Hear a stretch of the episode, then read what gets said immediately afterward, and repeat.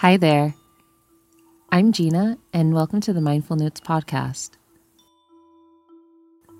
In today's episode, I talk about what intentional living really means to me.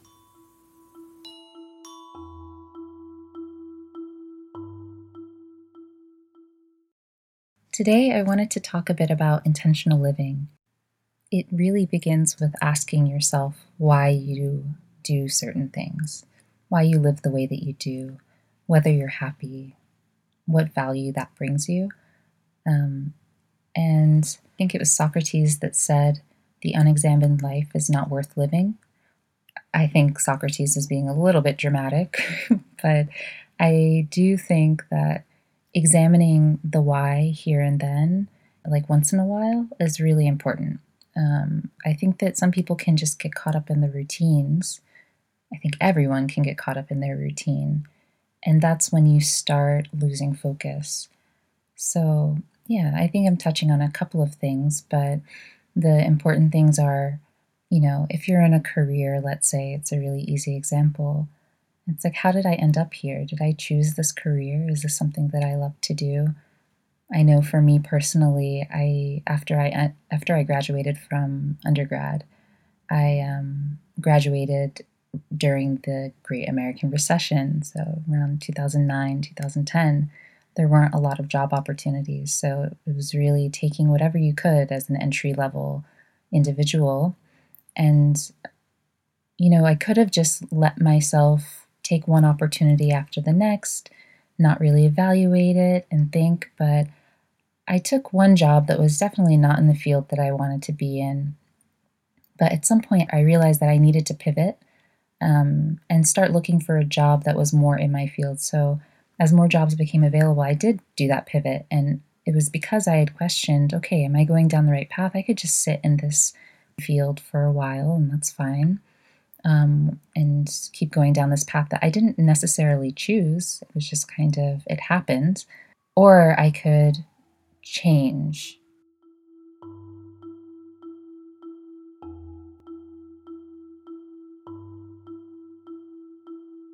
I think it's similar when you're um, when you grow up in like a small town and maybe what everyone around you is doing is maybe getting married and having kids and they take a job and buy a house and you know and then you live that routine life which is totally valid if that's what you chose that's what you want or are you doing it because everyone else around you is doing that? So i think that's kind of what is an intentional life, I'm looking at every decision I make um, and then deciding whether that's actually speaking to my values, what makes me happy, and what I believe in.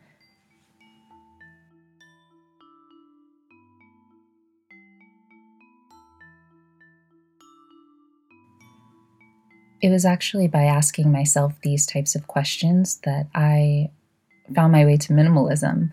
Um, I do call myself a minimalist, although by no means am I like uh, super minimalist, nothing in my home. Like, I have throw cushions, I have candles, I have a few knickknacks, probably more books than I should, but I don't have more than what I actually need, and I don't constantly consume and bring material items into my home. I'm very thoughtful about what I bring into my space and that's because I decided to start living more intentionally and being more intentional with what I surround myself with materially.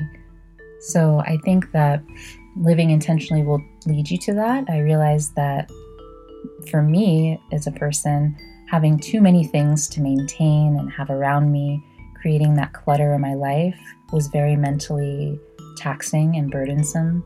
And it was even holding me back from doing all the things that I wanted to do.